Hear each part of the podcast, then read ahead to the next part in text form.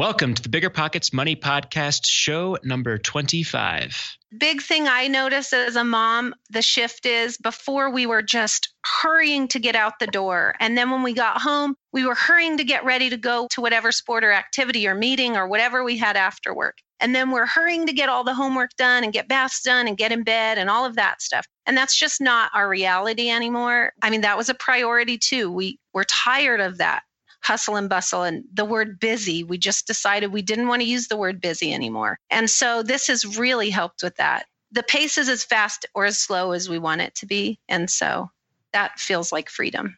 It's time for a new American dream, one that doesn't involve working in a cubicle for 40 years, barely scraping by. Whether you're looking to get your financial house in order, invest the money you already have, or discover new paths for wealth creation, you're in the right place. This show is for anyone who has money or wants more. This is the Bigger Pockets Money Podcast.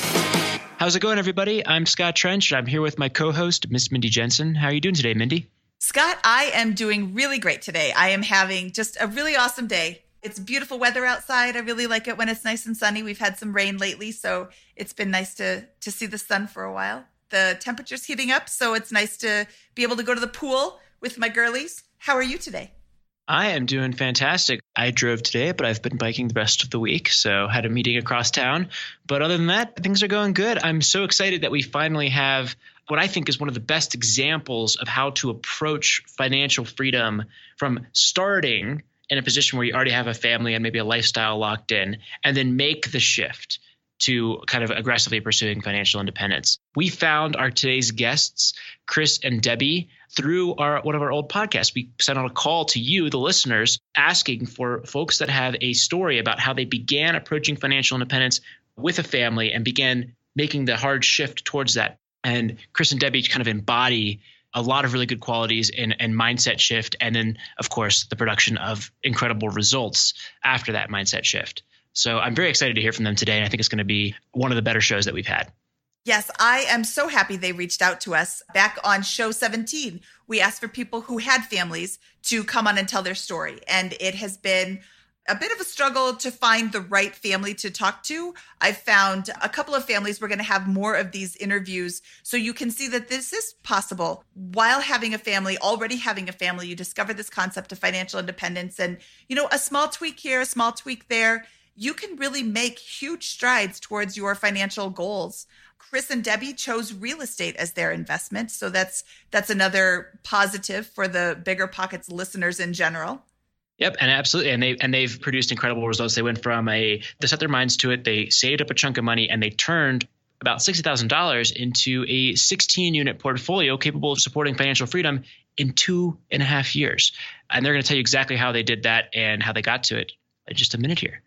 Remember when you had to pay to get a lead's phone number? It was like the dark ages until Deal Machine made skip tracing a thing of the past. Now, with your Deal Machine plan, you'll get unlimited access to phone numbers and contact information for no extra cost. That's right, get high quality, reliable information trusted by leading financial institutions, all fully compliant with the federal Do Not Call list. Explore over 150 data points, including age, gender, marital status, occupation, and a ton more. Trust me, this is the data you need for off market deals. With new filters, people flags, and color coded phone numbers, lead management just got a ton easier. Ready to step up your investing game? Sign up for a Deal Machine plan today and gain immediate access to this unlimited treasure trove of contact information and phone numbers. Just head to dealmachine.com/bp. Transform your lead generation and deal making strategies with Deal Machine. Sign up today and start exploring the unlimited possibilities at dealmachine.com/bp.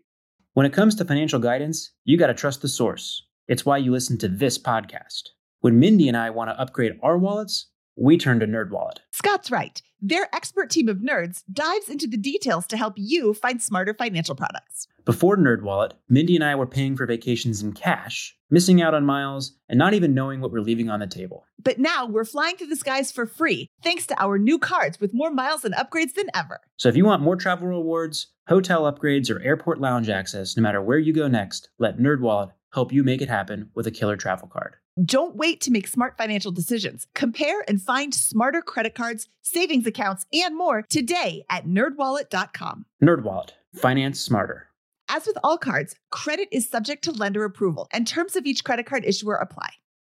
Real estate investing is great, but for some, the tenant phone calls and clogged toilets aren't all that attractive. So, how do you invest in real estate without getting your hands dirty? Invest for truly passive income with Pine Financial Group. Pine's mortgage fund offers an 8% preferred return and an attractive profit split with 70% of profits going to the investors. You'll earn passive income by participating in lending to house flippers. And it's secure because senior lien holders, that's you, get paid first. Their rigorous underwriting process and the backing of the physical asset provide additional security in case of borrower default. Plus, by investing with Pine Financial Group, you contribute to the revitalization of communities by redirecting your funds from Wall Street to Main Street supporting local economies and generating profits simultaneously. This investment is reserved for accredited investors, but if you are not accredited, Pine Financial has options for you too. Take control of your investments and secure a stable 8% annual return today. Visit pinefinancialgroup.com slash biggerpockets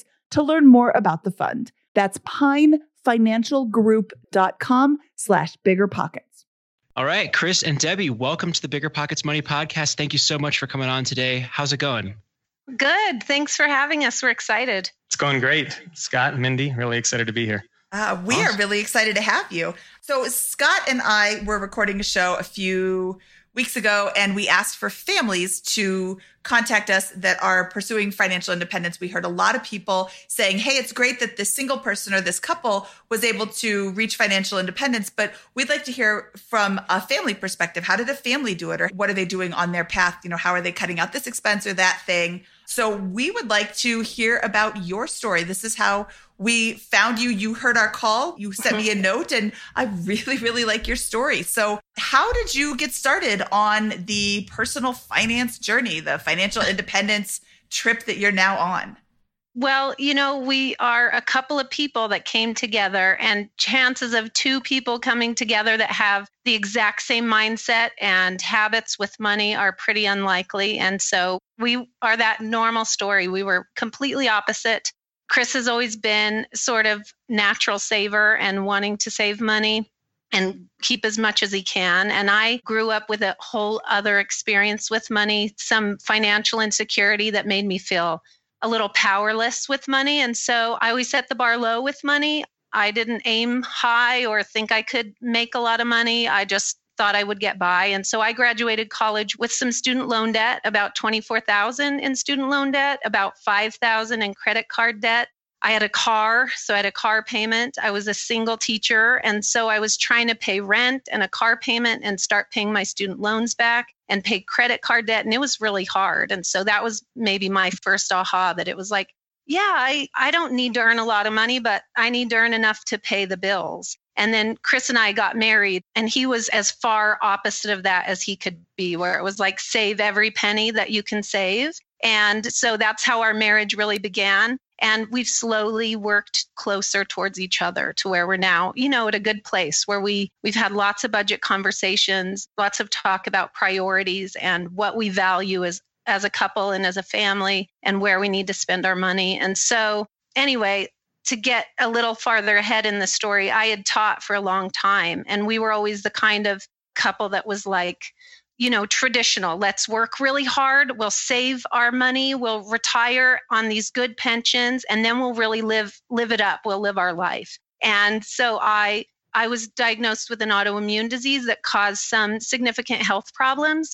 And so first we weren't really going towards financial freedom, but we we looked at our budget and we thought we could make it work, reprioritize, and I can stay home with the kids and I don't need the added stress from my stressful job that was adding to the health problems. And from there, we just kept adding more and more freedom into our lives, which meant, you know, a lot of things like freedom with food. We were growing a garden and freedom with our kids' education. We started homeschooling. And eventually, this topic of financial independence came up. So I don't know if you want to take over from there, Chris, or. Sure. Yeah. And like Debbie was saying, you know, it saving always came natural to me. I was very close with my grandmother growing up.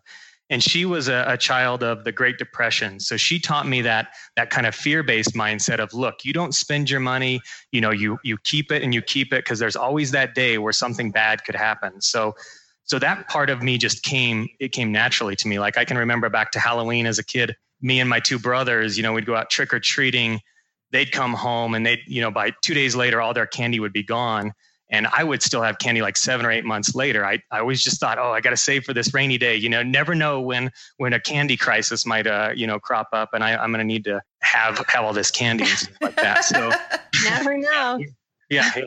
And then you know I go to college, and I was on track to uh, be a computer scientist, software engineer, and the main spur to that was I enjoyed computers, and I knew it was going to be a hot career and I could make a lot of money. And, you know, that's, that's what I needed. Well, I graduated right around the time where the dot com burst happened and it was real tough to get a job. So then I was like, oh, then I kind of felt defeated by that. Like, oh, maybe I won't ever be able to get to a position where I can make the kind of money I had been promising myself and all that kind of stuff. And so then we moved to rural Colorado at that time. And we both had, you know, modest job in our early 20s, making you know she made around 30,000 I made around 30,000 you know nothing nothing crazy at that time, we weren't really saving a lot, but we, we easily could pay our bills and we were chipping away at student loan debt and got into a house. And we're always kind of used that extra money to pay down the mortgage because that was, again, one of those philosophies of, of like you just debt was evil you know get rid of debt fast fast fast and so so we just got rid of all of our debt and then then we started to have the children and I got into technology. And so then my career, you know, started picking up. You know, I wasn't, I didn't go from 30,000 to 100,000 overnight, but, you know, over 10, 12, 15 years, it started to get there. And, um, when Debbie did get that autoimmune disease and we had our second child, and she's like, Chris, I'd really love to stay home. And I, again, I just had that fear based mindset of like, look, if you just work another 15 years, your pension will pay you this much money. And if I work another 20 years, my pension and my 401k will be worth all this. You know, so it was just that limiting belief that money is this finite resource and we have to hoard it and collect it. And when we're 60 or 70, that's when we get to reap the rewards of that kind of thing. Well, in comes uh, that decision that, okay, Debbie does need to stay home. How can we do this? You know, how can we budget? How can we understand how much we spend? And so that's what we did. We started using a program called YNAB. You need a budget um, to just start tracking our money. Because at that time we were still saving, but it was like as long as we saved, we were good. What year was this when this happened? So we talked about a timeline of it sounds yeah, like maybe yeah. 10 years or so between graduation of college, getting married, all that kind of stuff. And mm-hmm. then this focal point of transitioning because of the diagnosis into an approach to fire. When, when was that? It was about 2014, I think. I got sick and I worked for several years after. And then it's just makes it really real it's a reality for everyone, you know, like I might not even be around to enjoy my retirement by the time I'm 60. So why wait till then? And so that reality, whether you have an autoimmune disease or not, it's like, why wait for life until someone tells you, yeah, now you can retire. Now you can get all this money that you've been saving all this time. So that was 2014 when I actually quit you know, being a teacher, we had that conversation about a year beforehand because of contracts and all of that stuff. So that's great. So, so as soon as you decided this, what was your position at that point, and what did you change in order to make this work? What were the kind of lifestyle and adjustments you guys had to make in order to kind of realize your your objectives here? Right.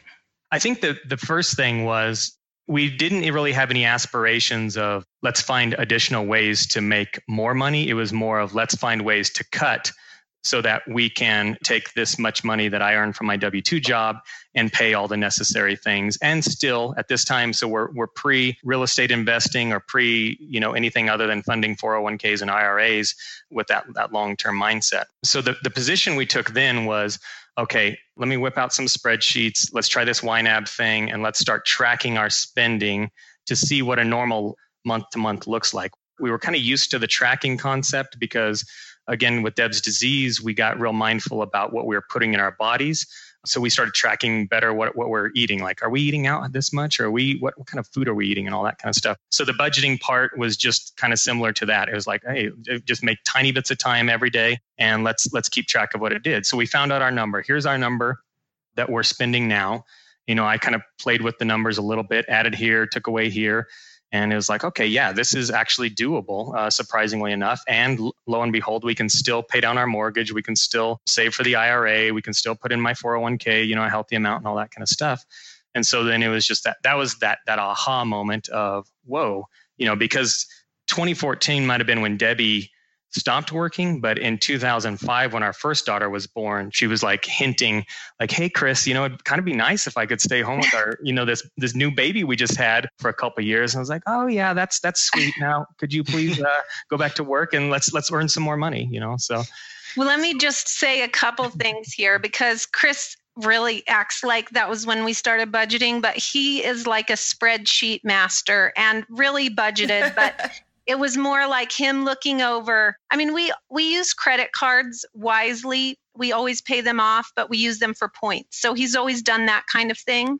And so each month he would sit down and analyze the credit card bill and be like, what was this? Why did you spend money on this? What's this? Or look at the bank statement. And so that it really wasn't with beyond the scope we had, you know, budgeted before. It was just that this was the most we had ever budgeted. Every penny out, every penny in. And over time, he kept getting raises and really in a teaching position, I never got raises, but we had really increased our income quite a bit. And when we increased our income, we would really never increase our spending. So we always lived off of what we made when we first got married for the most part. But right before I quit teaching, we kind of got real lax.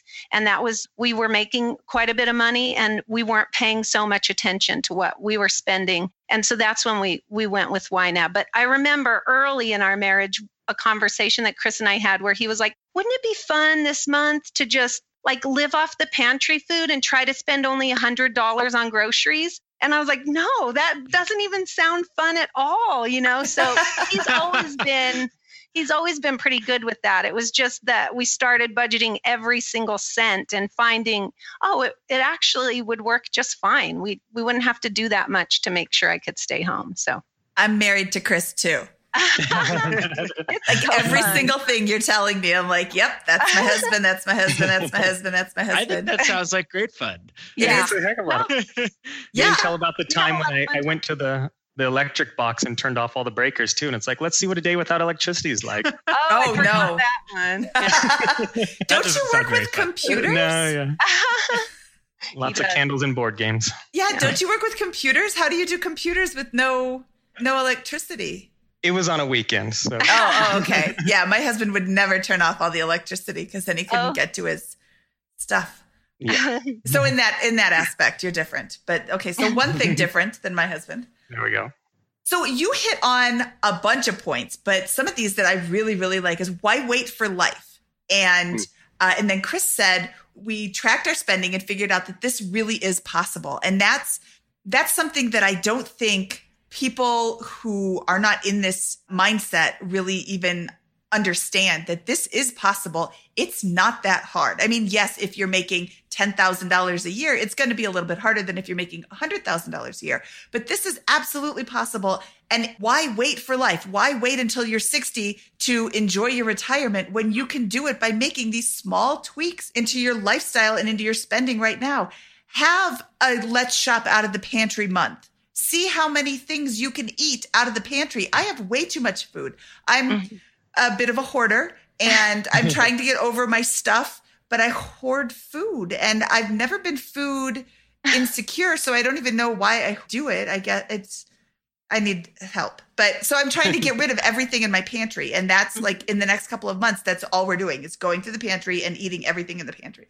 I, I completely agree. I think if anyone proves it, it's your Bigger Pockets Money show because I was doing my homework to be on the show. And we've always listened to Bigger Pockets, like getting into real estate and everything. And now, and now your show coming along. And it's like your show proves that you can do it on $20,000 a year. Those people become financially independent in just a matter of a few years. So to me, it, it's a feeling of powerlessness or or not with money, where it's like yeah, if if you want to do it, you can. I haven't ever heard of anyone yet on your show that made ten thousand a year and became financially uh-huh. independent. But I did hear, you know, a guy that made twenty thousand a year and kept working towards financial independence. So, yeah, you can do it. I'm sorry, Scott. Go ahead. Well, I was going to ask is what was your spending prior to you leaving teaching and what that's changed to after you kind of implemented these things and began tracking every penny? Yeah, so it it really was I would say for me, it was a lot of eating out, but not like, you know, I'm not going to $50 or $100 dinners. It was just, I'm going to grab a Subway sandwich, you know, on the way into work in the morning. I'm going to grab a salad for lunch. Then maybe twice, three times a week, we'd do that. I think that was really the only thing that I felt like, hmm, we're giving up on that. And then consequently, Debbie's just an amazing cook now. So it's like, uh, it's awesome for me because every morning, you know, uh, we have breakfast as a family, and every night we have dinner as a family. And I usually take leftovers to work or whatever. So it's like that's really the only sacrifice that I feel like was made.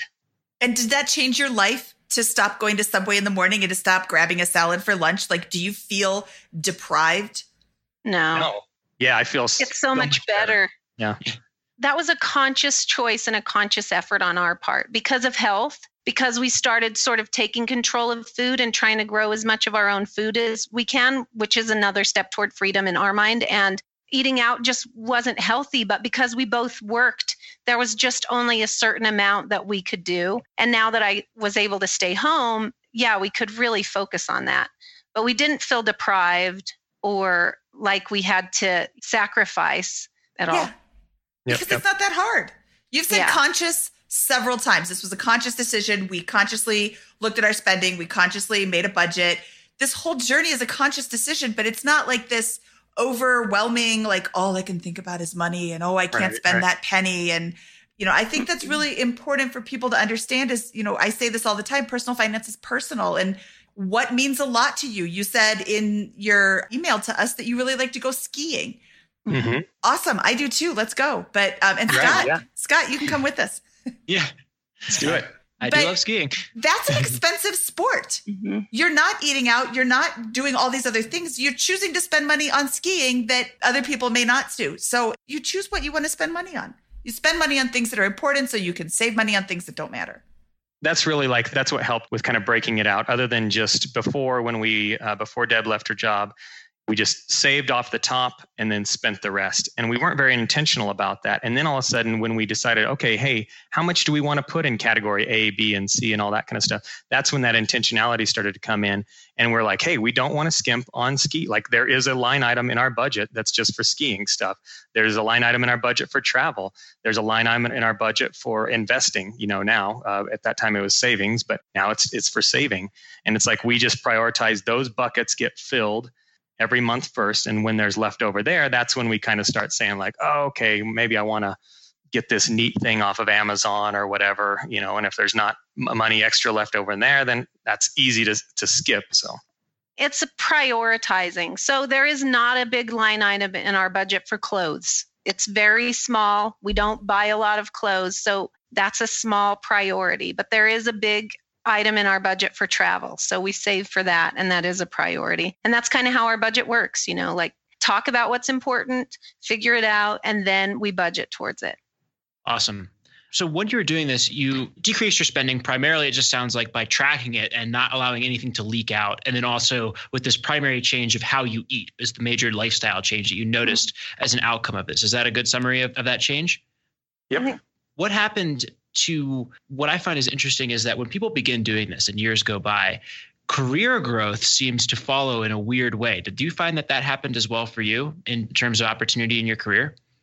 Yeah, I did. It was it was kind of weird. Like, I mean, before when it was Debbie and I both working, like I was very obsessed about, you know, how much money I was making. And I always kind of felt like, okay, what's that next thing that I can do to to increase my value at my job and how can I make more money and all that? And so I just really focused on it and it just felt like it was always consuming me and I never felt like I was, you know, getting paid enough or whatever. And then just starting to come to that realization and so uh, maybe this is what you're asking, maybe it's not, but coming to that realization of like, look, this is decent enough. Like I I'm happy with this. It can pay for all the things I want. And then all of a sudden it's like, whoa, here comes this extra money. Now that I stopped focusing on it as far as like it was eating away at me, you know, all the time. And I was just like, come home and complain to Deb, like, ah, I can't believe I'm not making da da da da. Then it started just just to come in, and then it was it was like we didn't even spend it though. It's not like we upgraded our life. All we did was okay, that that top line item for saving investing just got bigger every raise I got. Everything else pretty much stayed the same, you know, and everything. And that's that's how it's been for for several several years now. But you know, our ideas about earning money changed a lot too because we started realizing that all this money we had been piling away in the bank was making zero. You know, it was just sitting there. And so we had worked so hard to save all of this money and it was there, but we could only live off that money for so long. And so we started looking for ways that that money could earn us money. The more we started investing, and the more, well, actually, Chris is the spreadsheet master. So we sat down with a spreadsheet and looked at what we could really do with that money with real estate and it was like oh my you know i earned probably take home you know less than $30000 a year as a teacher and i worked and worked really hard for that money every year. And with real estate we were able to you know make that double that money in about two years that we'll make for the rest of our lives and we can pass that money on to our girls. And we made that money ourselves from our own money and we don't need a w2 for it. We don't need a boss for it so you stockpile this money that be, through your frugal habits and through your your savings here. How much money are we talking about? And can you walk us through step by step how you began making the decision to invest it, and then where you invested it, and what those first maybe those first few steps look like? So how much did you? How much were you? Are you talking about here? Ten thousand or a hundred thousand or a million or? I think we were right around sixty thousand when. So it's like we had sixty thousand well, that's not. I'm sorry, but I'm going to interrupt you okay. now that go for it. we had saved ninety thousand dollars, but go. when we decided to invest, we took thirty right off the top and said we're going to keep this in savings, and we could live off of this for a very long time if we needed to. If Chris lost his job too, because I was without a job at the time, so we left thirty of it as our safety net.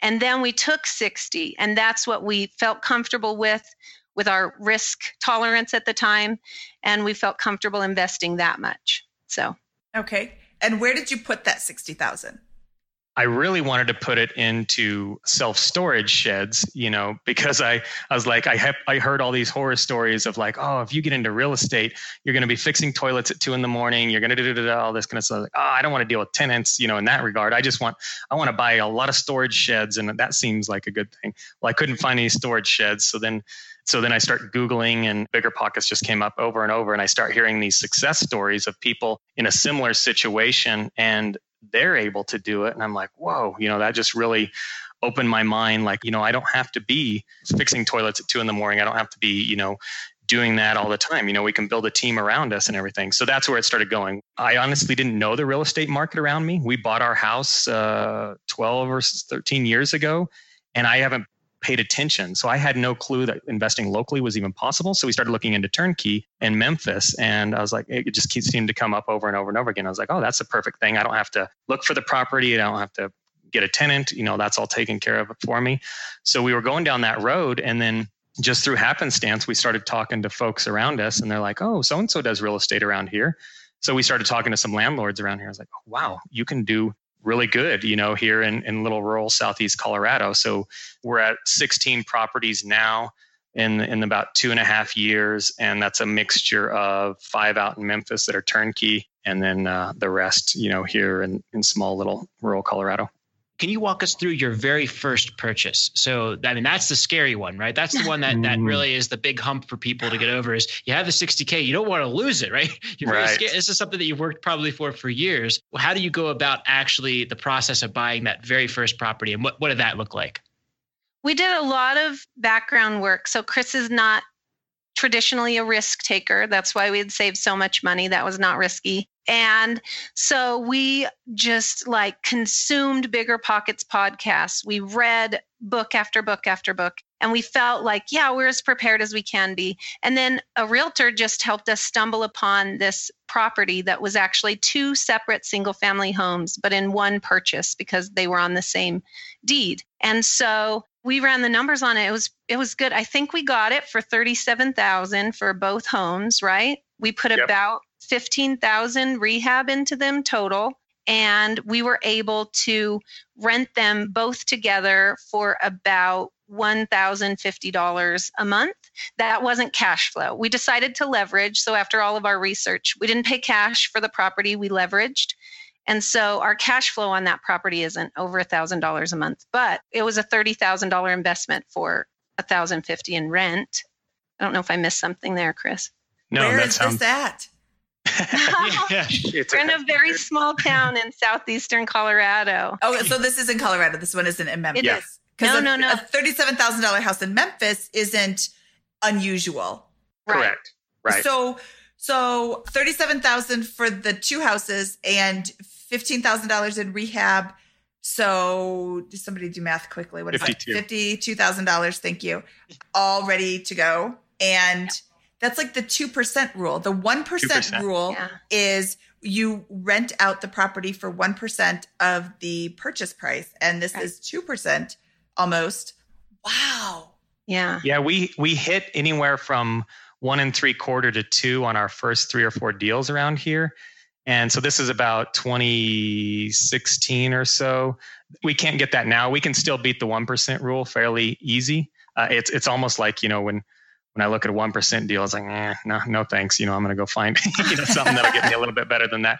But uh, but yeah, so there there's good deals. But the the the problem down here is you know there's not a huge network. Like we do manage those properties ourselves and all that kind of stuff. So it's it's a little bit extra work, you know. But um, but that's what we found is we enjoy it and we're learning all the time. You know, Brandon Turner's book, uh, How to Manage Real Estate, uh, How to yeah manage your real estate property, has been a huge. Uh, huge help um, in getting us some of that confidence and, and dealing with you know the tenant issues but overall what we found is like and i found this in business and in life and other places it's like if you treat people with that respect and that and you just have that mindset of like hey they're not out here to screw me over and and i'm here to provide you a service you're here to pay you know rent and and we have this mutual exchange so far so good you know we've had a pretty good run of it with not perfect tenants but everything's been pretty good So how much how much cash did you put into the deal? It's, I know it was fifty two thousand dollars was the total amount of the purchase price plus rehab. How much cash went in, and then what did you do with the rest of your remaining cash?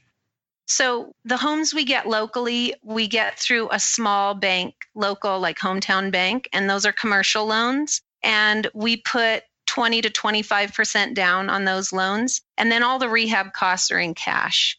So usually when we close on a on a local property, the closing costs are a lot cheaper and everything. And so yeah, I think that one was about 7500 by the time we closed on those homes. Do you remember, Chris? You're saying like down payment and, and the bank costs? Yeah, what we It owed was- the bank. And then all the rehab we used our cash for. Yeah, we took that from about sixty thousand down to, and I think we spent about twenty out of pocket for that one. So we still had forty left when, when we were done And with then- that first deal.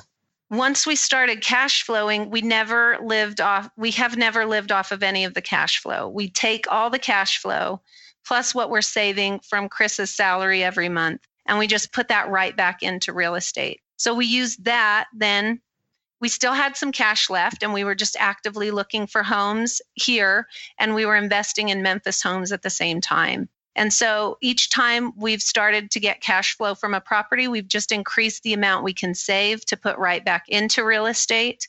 So I don't think I fully answered your question. I'm not No. sure. So I think I, I very much understand the concept. I what I would love to hear is maybe like what was the second purchase? You know, so you had Okay. forty thousand dollars. I assume that this is continuing to go up a little bit because you're cash flowing from the property and continuing to save from your job. What was maybe the second purchase there? Okay. And then yeah, it sounds like you went off to the races after that, just kind of consistently operating this very simple yet foolproof system that's allowed you to Uh-huh. scale to where you are today. Right. So our second property was, I mean, like if we could have won a lottery ticket, I think that's as close to a lottery ticket as we've ever got. It was again less than forty thousand dollars. I think we paid thirty six for that one. I mean, again, we live in a small town. Rentals here. They don't have dishwashers or air conditioners. Those aren't typical things that are provided. So it's a small, humble home, but it was in great shape and I shampooed carpets and then I rented it to someone right away. So I paid 36,000. There were no real rehab costs for that one and we found a tenant for it and moved them in right away. And that was our second. So I think we got a little lucky with that one and that felt really good, you know, and we just kept moving from there. Awesome. How much did that one rent for? That one rents for 585. 585. Yeah, yeah. That's great. Wow. I'm so jealous. So you said you can't find these deals like this anymore. Are you continuing to look in Memphis or are you continuing to look locally? And where are you finding these deals? Is it an agent? Are they on the MLS? Are they off market? Uh, yeah, everything actually has been on the market. We've gone through a couple different agents here locally, but we have one now.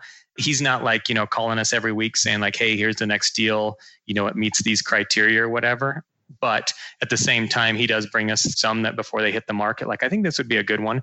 Debbie, actually, our third home, it was on the market. We, it was one of those where I definitely, you know, we were getting 2% deals, but we still felt like, oh, we still got to lowball this offer. You know, 2% is not good enough. Let's lowball a little bit more. Let's see how good of a deal we can get. So the third one we actually missed out on, but they were unable to close. And so he gave us a call right away since we were kind of second in line. He's like, is your offer still good? And and we got that one and i think that was a, a, three bed house in the 30s again and it rents for like seven or something like that. So anyways uh, each time we've like upped our skills a little bit we've put a little more rehab into each one made them a little bit nicer just as we've honed our skills. But the the there's a push that we're feeling from your area up in Denver and Colorado Springs of people trying to also find freedom. So they're coming away from those places where real estate is really climbing and they're finding their way down here. And there are other real estate investors down here too. And all of that has meant that the supply of housing is a little bit lower than it was when we first started. And so we just have to hunt for those deals. I think they're still out there, and I think a lot of people still shy away from from the sweat equity that you put into a house. And so, as long as we don't scare easily away from those things, I think we can still find the deals and and go. I mean, the last deal we got was at the end of last year. We haven't got another one since then. Uh, well, well, we got two Memphises in between, so that's why we haven't got a local one. But we got one locally at the end of last year, and it was a great deal. It was like four properties in one. So they're still out there. I mean, I kind of live by this mantra that you find what you're looking for. So if we want to find a good agent, that's up to us. We can look for the right kind of person and we're happy with him and he's a good, you know, honest guy that helps us find what we're looking for too. So I like that quote a lot. You find what you're looking for. Nobody's going to call you up and say, "Hey, are you looking for a real estate agent?" Cuz I am right. a real estate agent. I'm right. super awesome. If they're super awesome, they've got all the business. They don't need to go out and look for more. They'll take more, but they don't need to go out and look for more. Yeah. Yeah. So, yeah, you're the one who wants to make money with real estate. So go find the deals. Go find the real estate agent, you know, learn your market and, and you have to do the work because it's like finding a job. Nobody is going to call right. you up. Companies, BiggerPockets is currently hiring. Go to biggerpockets.com slash jobs to see the jobs that we're hiring for. We're not calling anybody up on the phone randomly. Hey, are you looking for a job? Right. Do you do this? So that's awesome. You find what you're looking for. I'm writing that down. and what I think is great about this story is, I mean, you, you just walked us through your first three deals, and it's not hard to, I guess, you know, let me know if there's anything I, that we or the listeners should know about the rest of the journey. But it, it's not hard to imagine that you just kind of operated the system and scaled up in your town, and then bought a few that were kind of similar in Memphis to get to where you are today, which I think is 16 properties. Is that right? Yeah. Mm-hmm. And, and how much cash flow are you producing from this portfolio? So after all, uh, you know, taken out for vacancy and, and maintenance and all that kind of stuff, um, we're right around 35, 3600. So they only, they only average about 200 to 250 per property of, of cash flow and some of those early ones actually are quite a bit more than that but some of the later ones mortgage rates you know climbing up just a little bit here and the prices of housing getting a little bit higher and all that kind of stuff so that that margin is is shrinking a little bit but um He's yeah being some, a little modest because he like runs those figures every week, I think. And just last week, he brought me a graph that was showing exactly how it was climbing and where we would be next year. So he knows he probably knows to the cent how much but no that that's incredible. So you took what i'm summarizing here from the from the story is you went along you you behaved reasonably for your finances and then a trigger happened. A trigger event happened with your diagnosis and that's when you decided hey we're going to get really aggressive about this and make some changes. Save up $90000 set aside 30 as a safety fund, which is really smart, I think, and really gives you a cushion and allows you to be, you know, very comfortable with the risk that you're taking on in this brand new career of real estate that you're kind of doing on the side here. And then you turn $60,000 in two years Yeah. into three and a half thousand dollars per month with a family. And I mean, wow. That's, Yeah. Right. that's awesome. I think we're just as surprised. We, I mean, we set goals in the beginning. We made projections. We were hoping, you know, that we could make even loftier goals. But yeah, we've been, we've been really pleased with how it's turned out. So Yeah, Why can't I- other people do this?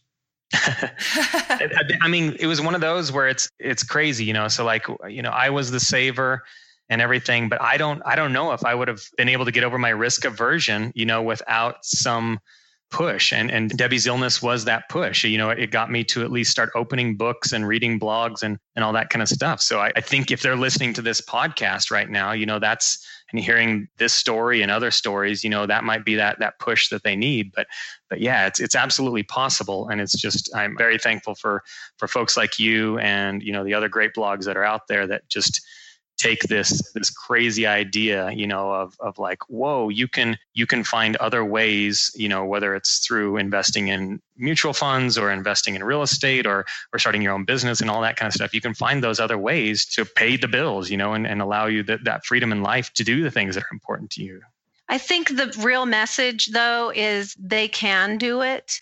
They just have to sort of wrap their minds around it and prioritize what really is important in their life. So, I mean, would they rather have a fancy car that they make a monthly payment on, or would they rather work towards this? And so, if we can do it, they can do it too.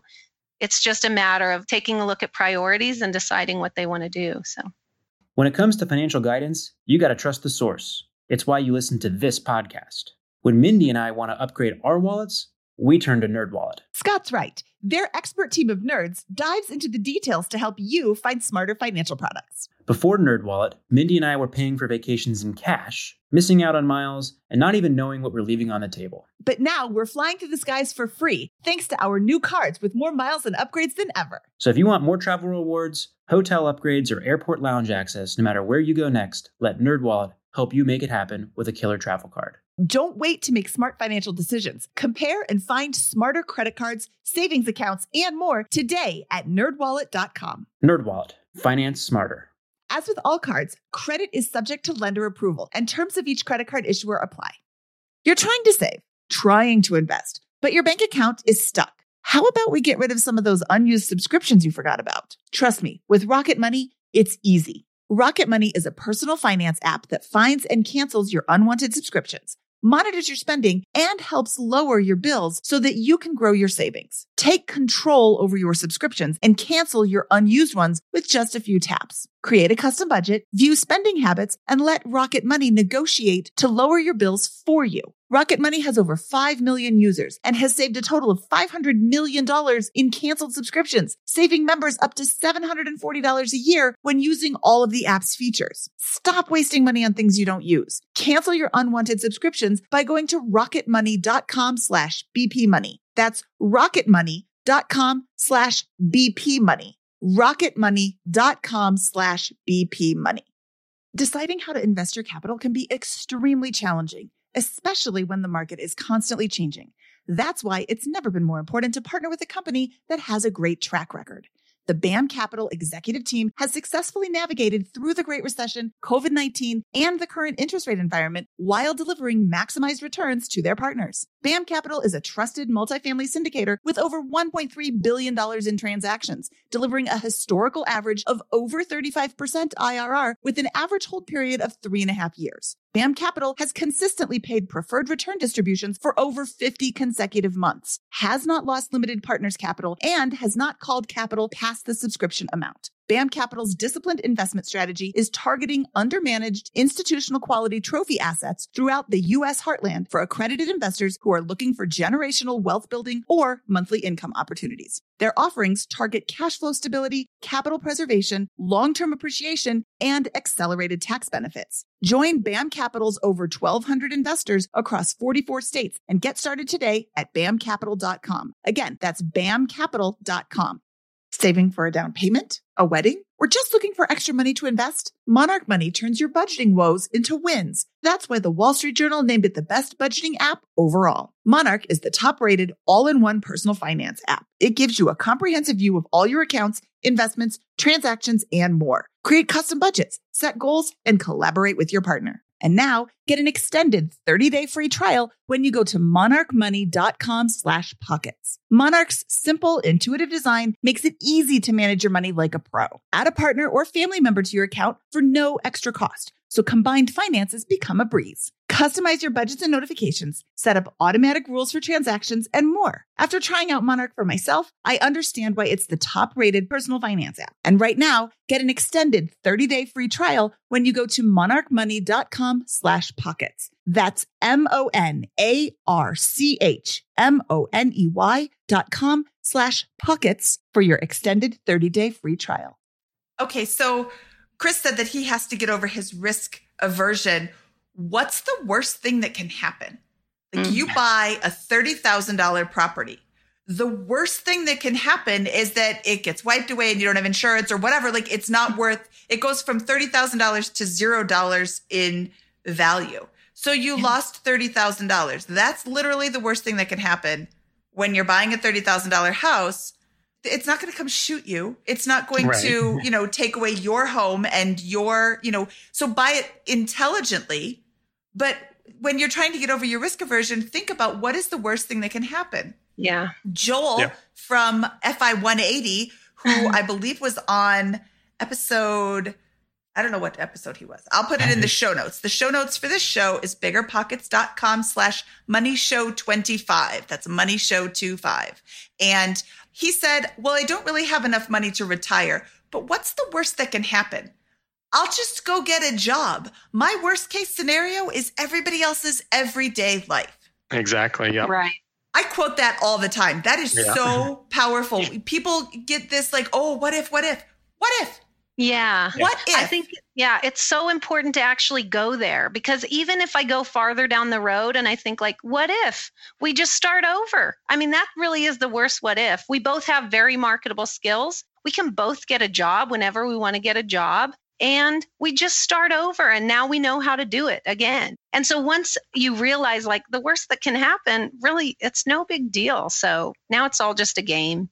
yeah, it's not that bad. But Scott, you asked why doesn't everybody else do this? Well, because you can't invest in rural areas. There's no deals on the marketplace. you can't find a good contractor. Let's see, what else? What else? You No only can find yeah, there's no time, there's no money. Especially with kids. yeah, you can't do it with kids. I mean, I think they're just lying. Every everything in this story is just a big fat lie. Oh, yeah. Yeah. Well, they just we made it all up. yeah. You know, we've never shied away from hard work. So we've always believed we value hard work. And so that's something that we've done. But I don't think there's any special magic or anything like that here at all. Yeah. Yep. You find what you look for. You If you're find what you're looking- looking for. If There you're you go. looking for the TV listings or you're looking for the game, that's what you're going to find. If you Well, when look you- when you're complaining a lot, what you find other complainers. So that's what you find. So if you're saying there's no contractors, there's no good deals, then what you're going to find is more people complaining about the same thing. That same What- thing. Yeah, it's all really, I think it's so important in life, but really in real estate, mindset is the thing that, I mean, it could drive you nuts and you could get out of it right away, or you can work on your mindset and keep reminding yourself of the reasons you're there and what your goals are. And yeah, it can be, you know, a blessing for for your lifetime. So All right, let me ask a question here. So you you've done all this, you've had a lot of progress since you've left your job. Are you noticing a household improvement in quality of life? Has this financial result you've you've achieved resulted in a better lifestyle and family and family dynamic? Yes, absolutely. So, one thing that I read uh, not too long ago that was pretty startling was so taking just an average snapshot of an average family. By the time your your child leaves the house at 18, as a parent, you will have spent 93% of all the time you will ever spend with them at that point. So it's like, whoa, between 18 and till I die, there's only 7% left. So that's, I mean, that was kind of that spur that really started getting me thinking, like, hey, Deb, is there homeschool. Could we do that? You know, what's that look like? That'll buy us more freedom and more abilities to say, like, oh, everybody else is in school. Let's go take our family vacation right now. Let's take school with us. Let's go on a week long ski trip. Let's go to Ecuador for three weeks and all that kind of stuff. So, absolutely, Deb being home and me having a decent amount of vacation time has allowed us to really improve our life in that regard. Like I feel, you know, there's definitely times, you know, when I'm working from home, Debbie's teaching our two daughters and all that kind of stuff. There can be times where it's like, okay, let's let's spread hmm. apart from each other for a little bit here. but overall though, it's it's just so nice having that freedom to be able to spend that quality time. And and as I mentioned before, the food part is, is amazing. Like Deb's an amazing cook now. So I just I feel like I'm eating at nice restaurants almost every night. So it's awesome. He's exaggerating. But the big thing I notice as a mom, the shift is before we were just hurrying to get out the door. And then when we got home, we were hurrying to get ready to go to whatever sport or activity or meeting or whatever we had after work. And then we're hurrying to get all the homework done and get baths done and get in bed and all of that stuff. And that's just not our reality anymore. I mean, that was a priority too. We we're tired of that hustle and bustle and the word busy. We just decided we didn't want to use the word busy anymore. And so this has really helped with that. Mm-hmm. It's, the pace is as fast or as slow as we want it to be. And so that feels like freedom. Nice. I love it. This is this is so fantastic. Just what you've what you've created here, how you've done it, and it's so good that you're reaping some of the rewards of that right now. Yeah. So what's what's the next step? What are you going to do? What what is your kind of goal for the next few years? What's the end point, I guess, for you? Yeah, so I'm it's it's one of those and i think this is part of the reason too why i never was really ready to get over that risk aversion hurdle and, and make a jump into something. I've, i actually really enjoy my job. You know I'm, I'm in a leadership position and i love the people that i can mentor and, and help and coach and everything. And so it's great for me but at the same time i just want to keep lots of opportunities open. So i, I, I feel a calling in, in several areas. I don't have a real specific like by this time i'm going to do this for sure thing. But I, I'm really looking forward to, you know, starting something either on my own or partnering up with someone and doing some kind of other entrepreneurial type thing. As Debbie mentioned, I'm really into gardening, so I'm like, oh, maybe I could build some greenhouses and we'll we'll sell produce. We'll be little, you know, mini farmers, you know, and and that won't be enough to pay for all the other stuff, but that's what the real estate's for. So we're close. We're really close to just being able to live off of our cash flow now, and we could actually probably do it right now but we're working on sort of wrapping our head around the whole healthcare side of things. And I think Chris has this sort of two year plan to maybe wind things up with his leadership role and and look towards the future and be able to I mean none of us neither of us say like we never want to work again but we want freedom to work at what we want to work at and so this I think we could actually live off, we I know we could live off the cash flow now, but it would be a question of prioritizing and figuring out the the healthcare side of things, which can be expensive. And so that's kind of where we're at. Debbie, early in the show, you mentioned and you made a, a nice motion here for a graph going up and to the right. Uh, Chris, do you do you know what kind of your target is over the next two years for a, a cash flow projection if you continue on your you know plan trajectory? Yeah. So I've I've actually got like several little targets. So it's like here's here's target one, and this means you know we're we can pay the bills and we're not driving around, we're not doing all this kind of stuff. Then target two, it, yeah. So anyways, I do have all of those targets, and we we've hit like the first two, three and four mean targets three and four mean in in those two years we will hit those numbers to where we can both still keep investing a decent amount uh, every month, and whether that's in Deb starting a new business, me starting a new business, some other kind of whatever. And I still actually find a lot of enjoyment out of real estate, so uh, that's that's a potential too. So yeah, and in about two years, we'll have not only enough to pay the bills, but still keep investing at the same similar clip that we're doing today, as well as having a, a healthy travel bullet budget to allow us to go see more of the world that we'd like to see. So, do you have a goal for how many more units you want to acquire? Yeah, that that number kind of changes. At first, I knew exactly what that number was as far as the units, and then then I did a recalculation. I was like, oh, these are actually producing, you know, 30 or 40% more cash flow than I thought. So actually we need less units. Well, now that the market's kind of caught back up, it's like, okay, now we need to get back to that original number. So I think another five to 10 units will get us somewhere right in those, in between those three and four marks of where we're still able to invest in, in either ourselves or other businesses or whatever. I'm still trying to, you know, that that's one thing that I, I guess I did want to talk about is just our what we do differently than I feel like a lot of folks is just the the money conversations that we have with our children. And so we expose them to a lot of the business. You know, we explain like my daughter, my 12 year old daughter could come in here and she can tell you what equity is and she can tell you how a mortgage works and she can tell you how cash flow works and all that kind of stuff. And they get to help. Like uh, she just learned today. I came home from work and uh, Debbie's uh, working with her on some bookkeeping stuff for the business and everything. So, so that way it's it's kind of a nice, healthy way to one pay her some money so that she can earn a decent little chunk of money and she can use that money to learn money mistakes at the age of 12 and the age of 13 and and it's awesome. I mean the, the benefit there is you know uh, i think this was in cash flow quadrant where it kind of teaches you you know where how it goes when it's pre-tax money. So it's like okay she needs to spend $200 to be on the swim club this summer. So she earns $200 through our real estate business. We never pay tax on that. She now takes that money. She's not paying tax on it because she's, you know, only 12 where she has to pay income tax.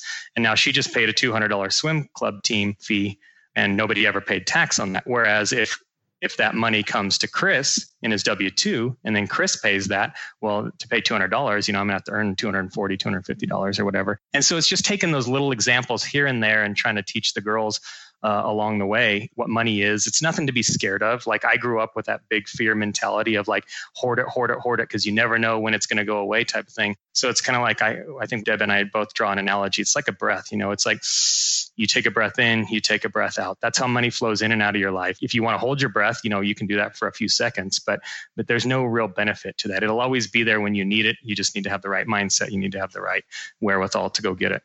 I love it. And and of course you get uh, bookkeeping service for your business. Absolutely. I because I was like overwhelmed with all of this filing today and and I was like, yeah, Claire can help. And we pay them an equitable wage. So I mean, our eight year old makes five dollars an hour for the work she does, and our almost 13 year old makes $10 an hour. So it's good for her if she works hard and she wants to make it.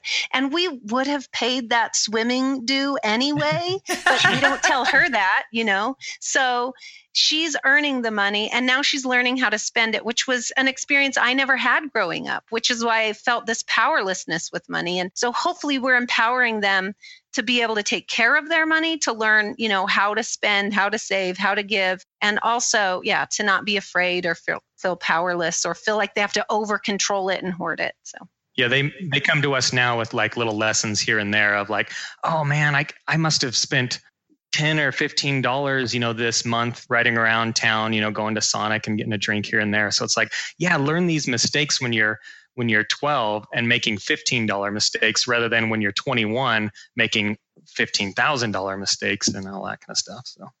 Yeah look well, at this new car i bought. Yeah.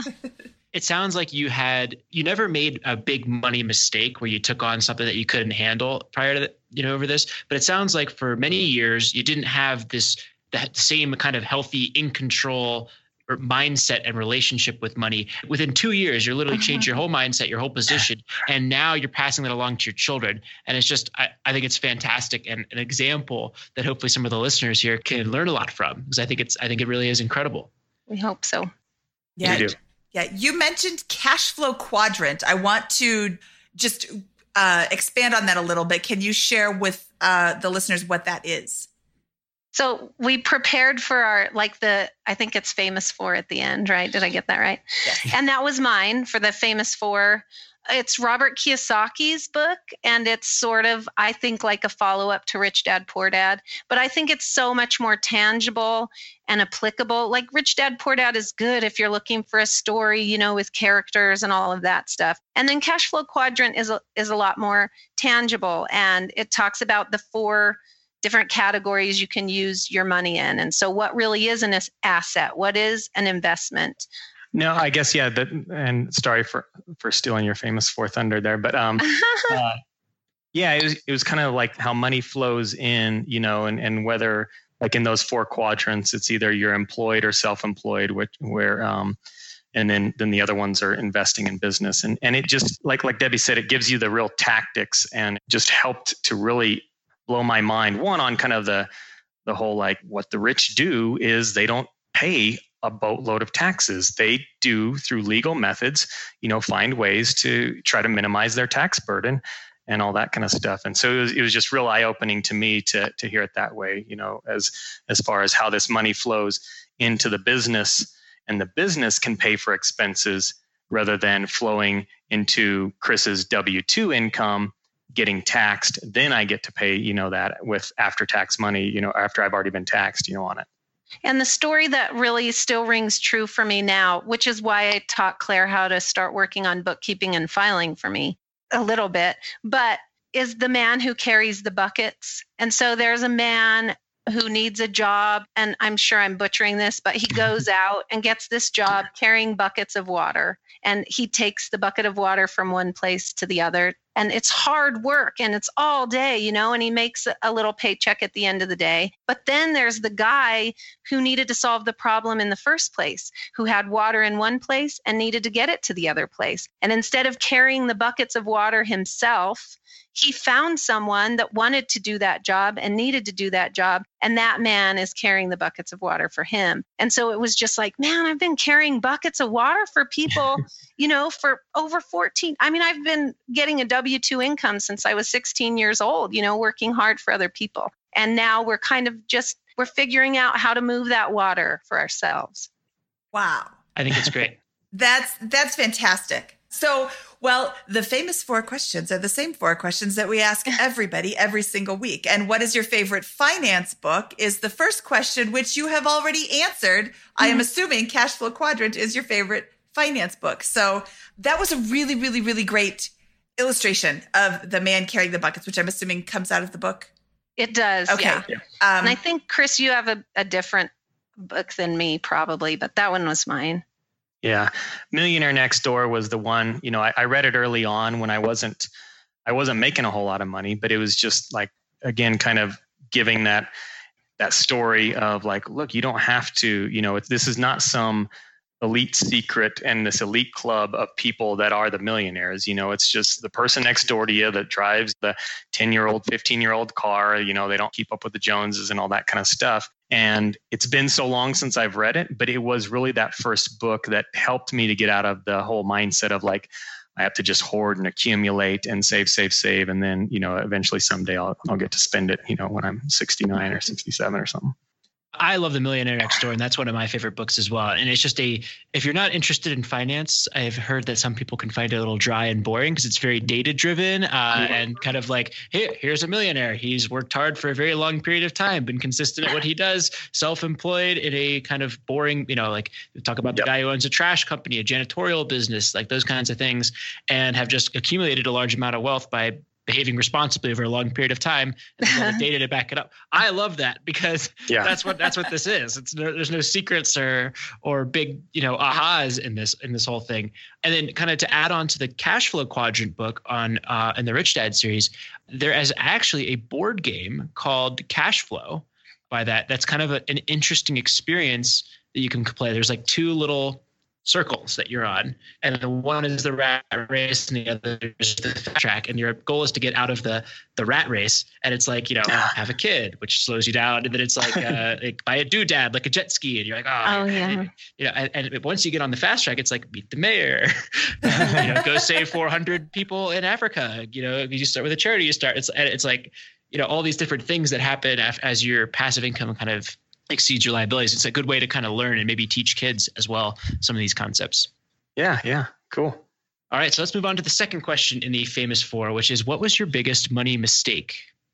Yeah, I would say I mean it's it's similar to this this story, but just kind of that having that mindset of I just need to accumulate this big pile and never feeling comfortable or safe enough to do that. You know, so it's like, man, we could have because we had, you know, maybe we didn't have 90,000 at the beginning of the housing crisis, but we had a decent chunk of change. And even though I was getting 2% deals in, you know, 2015, I probably could have been getting, you know, three and 4% deals in 2009 or 10. So taking that long to, to take action and feel comfortable doing that is, is definitely my biggest money mistake. Mine, I guess, is the opposite. Like a, my mindset with money was of powerlessness. So it caused me to be in debt before we got married and it made me feel like I my worth was lower, you know, I could only achieve a certain amount of money. That was as high as I was going to aim. And I certainly was never focused on financial independence or freedom until being able to overcome that sense of powerless with money. Whereas now it's like, I know the money's out there. It's out there for anyone who who wants to find it and work for it and if that's what they want and I just have to go out and find it. So That's a great answer. What is your best piece of advice for people who are just starting out? Yeah, so I, this has probably been said before, but mine is definitely tracking. You know, just start just start paying attention to where your money is, and if that's in alignment with your priorities, then you're probably doing things right and you're living a happy life. If those things aren't in alignment and all that, and you feel like there's something that you want to change in your life, there's some big goal that, that's out there. It's not hard. Just start, you know, just be diligent about it and start tracking, and uh, you'll be amazed at what you find. And you prioritize those things that are, are really important to you. I completely agree with Chris, but you might notice a pattern with me. Mine is just mindset. Like something that maybe I haven't touched on with it is when we started real estate, we wanted to talk to local investors and get ideas and any advice they might have. And we kept hearing this same thing from them that, like, oh, it's hard. Tenants tear everything up around here, but we're sticking it out, or what I can't find anyone to buy my rental house, so I'm still doing it, basically. And so we had to decide from the get go what we needed to do as far as wrapping our minds around it so that it could be a long term solution for us in the search for financial freedom. So we had to really work on our mindset with, like I've said, you know, you find what you're looking for. The homes we fix up just so like we would want to live in them. We treat people the way that we would want to be treated. And we never think of the homes as like our home so we don't take it personal if there's a problem there that just happens we're prepared for it we know we're going to have some problems along the way so we really worked on that mindset from the beginning and you know even if people aren't going the real estate route it's like what's your goal why are you wanting to get there and what kind of work do you need to do so that when things get hard you can remind yourself of that and prepare yourself for that so Excellent. Perfect. Thank you. What is your favorite joke to tell at parties? Ah. It's the hardest question of the four. It is. It was. It was one of those where this part of it gave me the biggest pause of, of whole, in pre- preparing for this. I was like, "Oh, it was Scott," and I was like, "Maybe Scott won't be asking this question by the time we got there." But I was like, "No, I think he's going to stick with this." No, so it's sticking around. it's I mean, here. it's sticking around. It's my favorite part. yeah. okay you want me to go first chris has a tough one he, he's trying to like Delay install. stretch himself so i'll Yeah. do mine first it's quick we have a couple of bar jokes so mine is a dyslexic man walks into a bra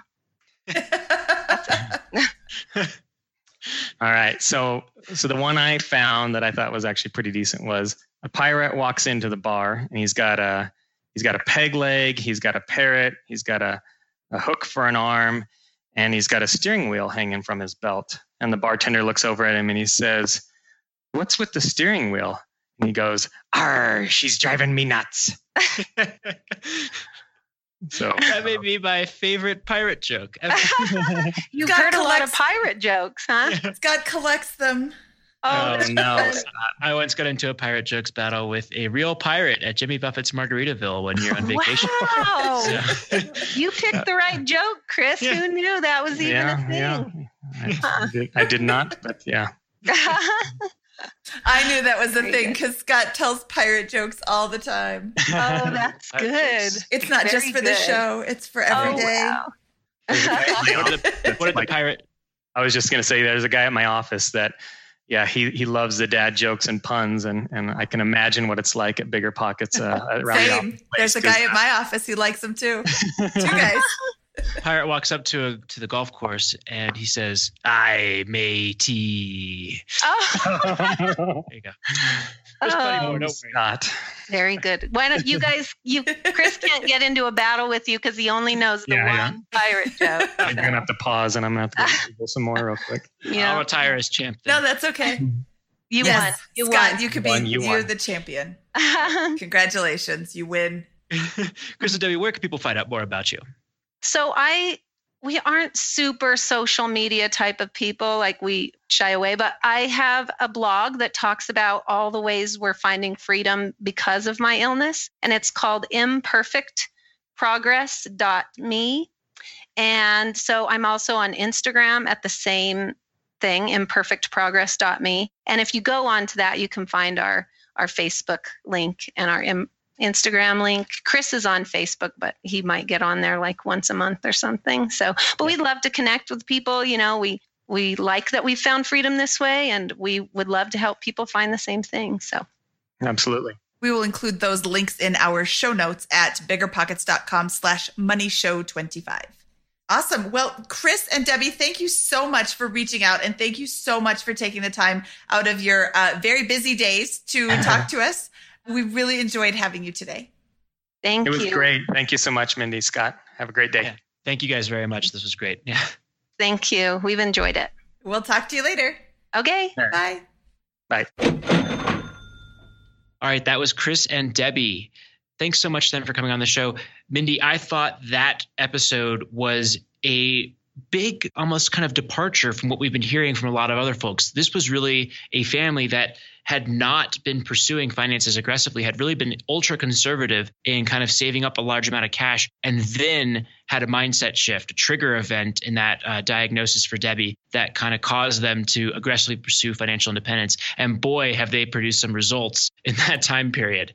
Yeah, that 16 units in, did they say two and a half years? They're, that's just, that's amazing. They've replaced, they've doubled Debbie's income just by investing in real estate. And now she's able to stay home with her kids. She homeschools her kids. She's learned how to be a really great cook. And they've gone from this busy, overwhelming lifestyle to a very relaxed, as busy as we want to be lifestyle. And, you know, they, they said the word intentional a lot. They live an intentional life. They do what they want to do on purpose. Life isn't dragging them around. They're going for what they want. And what I thought was kind of refreshing about how they discussed this concept is they didn't use a lot of terminology that we like to throw around, like FI or FIRE or 4% rule or anything like that. Nothing fancy. Their approach was nothing if not incredibly simple. You find what you're looking for. We're going to invest $60,000 and we're going to buy a property that produces a lot of cash flow that's local in a, in a rural town and we're going to put some sweat equity into it scrub the carpet myself and maintain it and go from there and then we're going to repeat the process after with the savings from that property and our current job and go one by one by one over the course of several years like there's no fanciness here. There's no mathematical. I mean, he's Chris is obviously a very a good spreadsheet wizard, but the concept of this is so simple and so effective.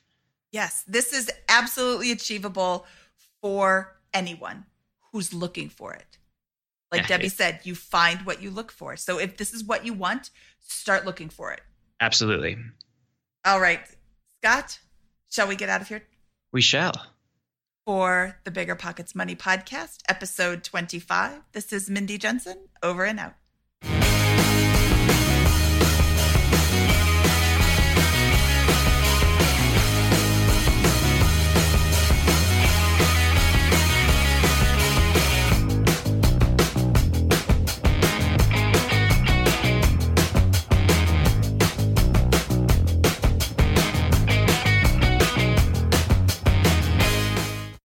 Reason small multifamily investing is so popular in the BiggerPockets community. With just a 3.5% down payment, you can own up to four different units. Think about it. If you house hack and live in one of the units, you still have three different groups of tenants helping to pay down your mortgage each month, four kitchens and bathrooms you can renovate to increase your property value, four different Airbnbs, medium term rentals, or other rental strategies you can try in one property, all in just one transaction. Of course, the question is where do you find a small multifamily property that you can afford? Which market and which deal is best for you? Once you close, how do you manage it, optimize it, keep scaling, and living your life without being tied down by four leaky toilets or four fussy tenants? These are all great questions, all to be answered in the upcoming Small Multifamily Bootcamp with Chris Lopez and Leica Devtha. So if you're serious about growing your portfolio with this highly efficient strategy, head to biggerpockets.com slash four today and join us in the Small Multifamily Bootcamp. That's biggerpockets.com slash F-O-U-R.